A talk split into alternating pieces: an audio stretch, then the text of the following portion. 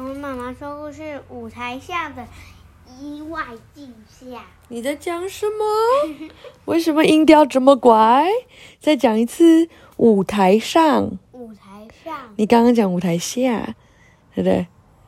的的意外意外惊吓，惊住惊吓啦！惊精明。意外是什么意思？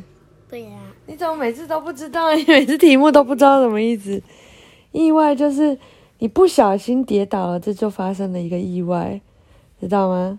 你想一下，意外，啊，都不小心。了，对，就呃，或是你不预期它会发生，预期。就你你原你不知道它，就比如说，呃，你每天都会喝奶奶，嗯。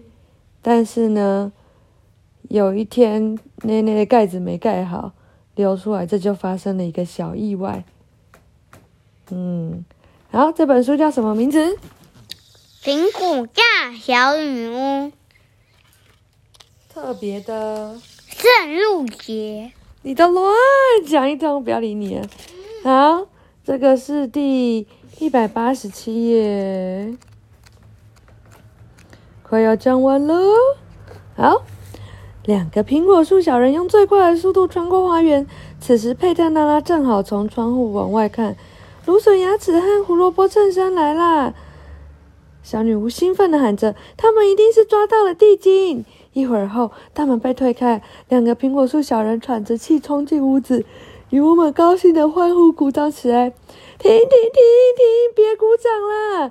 芦笋牙齿努力地想让他们安静下来，他大喊：“停下，停下！”最后他大吼：“停下！”女巫们才安静了下来。接下来，芦笋牙齿把整件事件的经过说了一遍。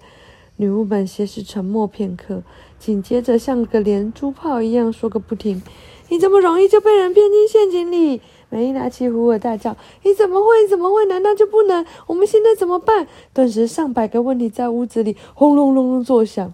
佩德拉拉不得不用力地敲了一下魔杖，叩，才让大家都闭上了嘴巴。你干嘛啊？吓我一跳！威玛埋埋怨地说。佩特拉拉没理他。我们得赶快去演出的广场。谁知道那个可恶的地精会惹出什么麻烦？佩特拉拉说：“去圣诞市集太棒了！”贝琳达高声欢呼，接着又马上安静下来。他注意到所有人都恶狠狠的瞪着他。为什么要瞪他？现在明明就是一件很严肃的事，他还在那边想要去逛市集，所以大家要瞪他。准备起飞，姐妹们！佩特拉下达指令：我们得看看地精和女巫作对是什么下场。女巫们刚冲出大门，卢修斯就挡住了他们。你们的女巫妈要留在家里吧？哦，对对对，当然。佩特拉回答：大家听到了吗？女巫们赶紧把女巫帽换成毛线帽，接着跳到房子门前的粗树枝上，吹口哨声，呼唤着自己的扫帚，预备向天空出发。女巫们高喊一声，随后轮流飞向天空。这次他们没有停在城外，而是直接降落在教堂的城外，走几步路就能够到达市集广场。广场洋溢着热闹的节气气氛，演出已经开始了。佩特拉拉和姐妹们穿过人群，挤到第三排，伸长脖子望向舞台。舞台设计的十分逼真，右边是一个有顶棚的马厩，马厩里 你不要一直躺在我身上，马厩里摆了一个马槽，一头小驴子和一头长得有点像犀牛的公牛，所有的道具都是用三合板搭出来的。美丽娜伸手摸了摸她的脑魔杖，那头公牛突然开始用前脚刨地，怎么办？道具忽然开始动，这时候该怎么办？嗯嗯，吓得佩德娜拉赶紧躲过美丽娜的魔杖，严肃地对她摇摇头。幸好没有人注意到，此刻所有的人都在看着牧羊人，就连贝琳达、威玛也被台上的表演给吸引了。安卡特琳扮演着金光闪闪的圣诞小天使，她张开双臂站在牧羊人的面前，向他们传达一个天大的喜愿呃喜讯：你们的救世主耶稣基督今天降生了。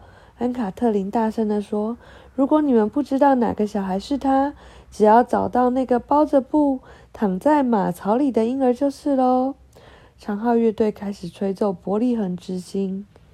伯利恒之星好像是这样子的：噔噔噔噔噔噔噔噔噔噔噔噔噔噔。噔噔噔噔噔噔噔噔噔，妈妈觉得应该这首。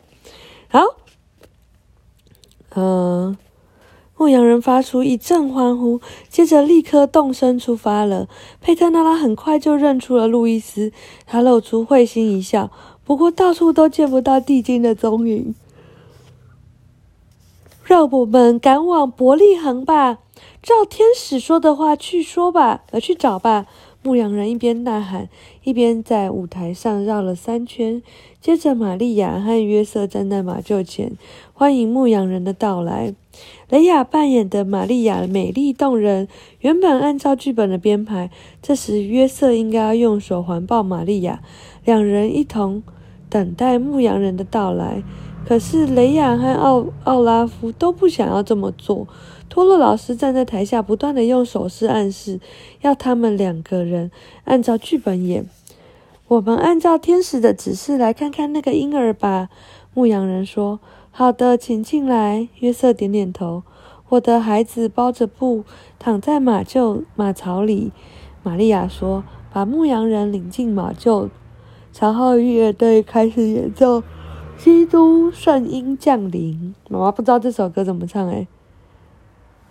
嗯，等一下查一下，然后明天唱。牧羊人玛利亚和约瑟都弯下腰往马马槽里看。就在这时，砰的一声，马槽里突然蹦出一个圣诞小矮人，兴奋的手舞足蹈。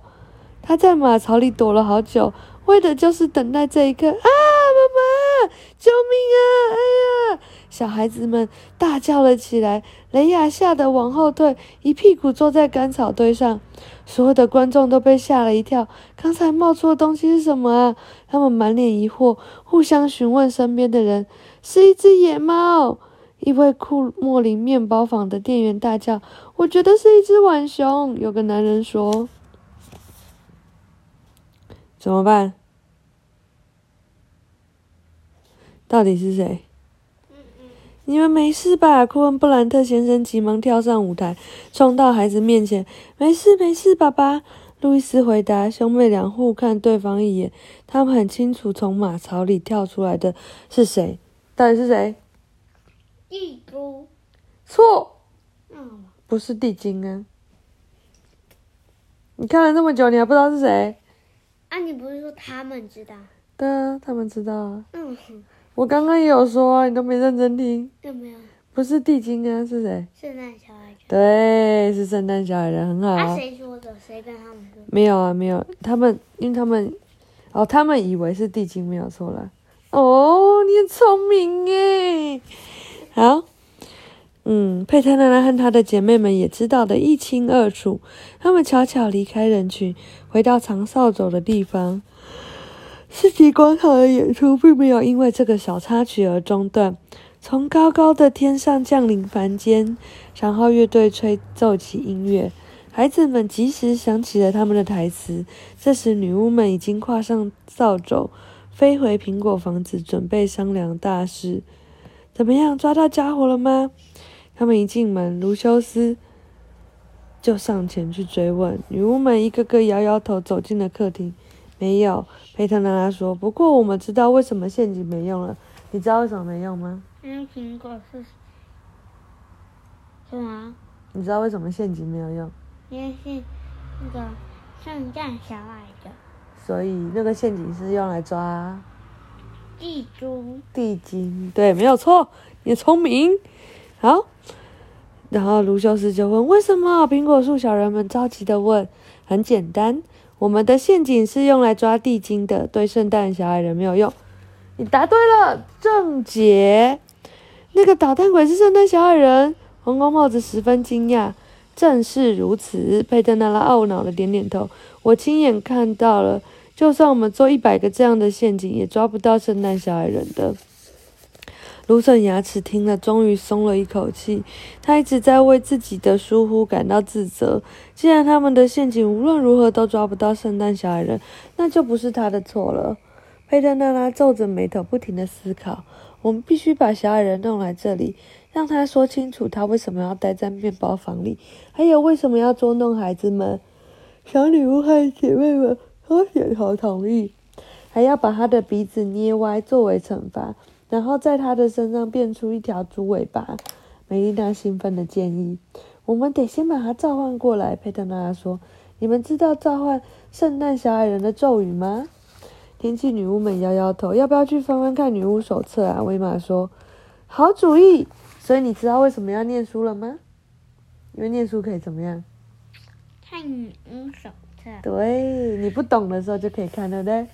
对啊，所以你不懂宝可梦的时候，就可以看《宝可梦图鉴》，对不对？所以这就是为什么要念书。好，好主意！佩特娜拉一把抓起女巫手册，在桌上摊开，有了，在这里！他开心的大叫：“第四百九十八页的章节有写怎么召唤圣诞小矮人，快读给我们听！”红光帽子催促了他，其他人都竖起耳朵。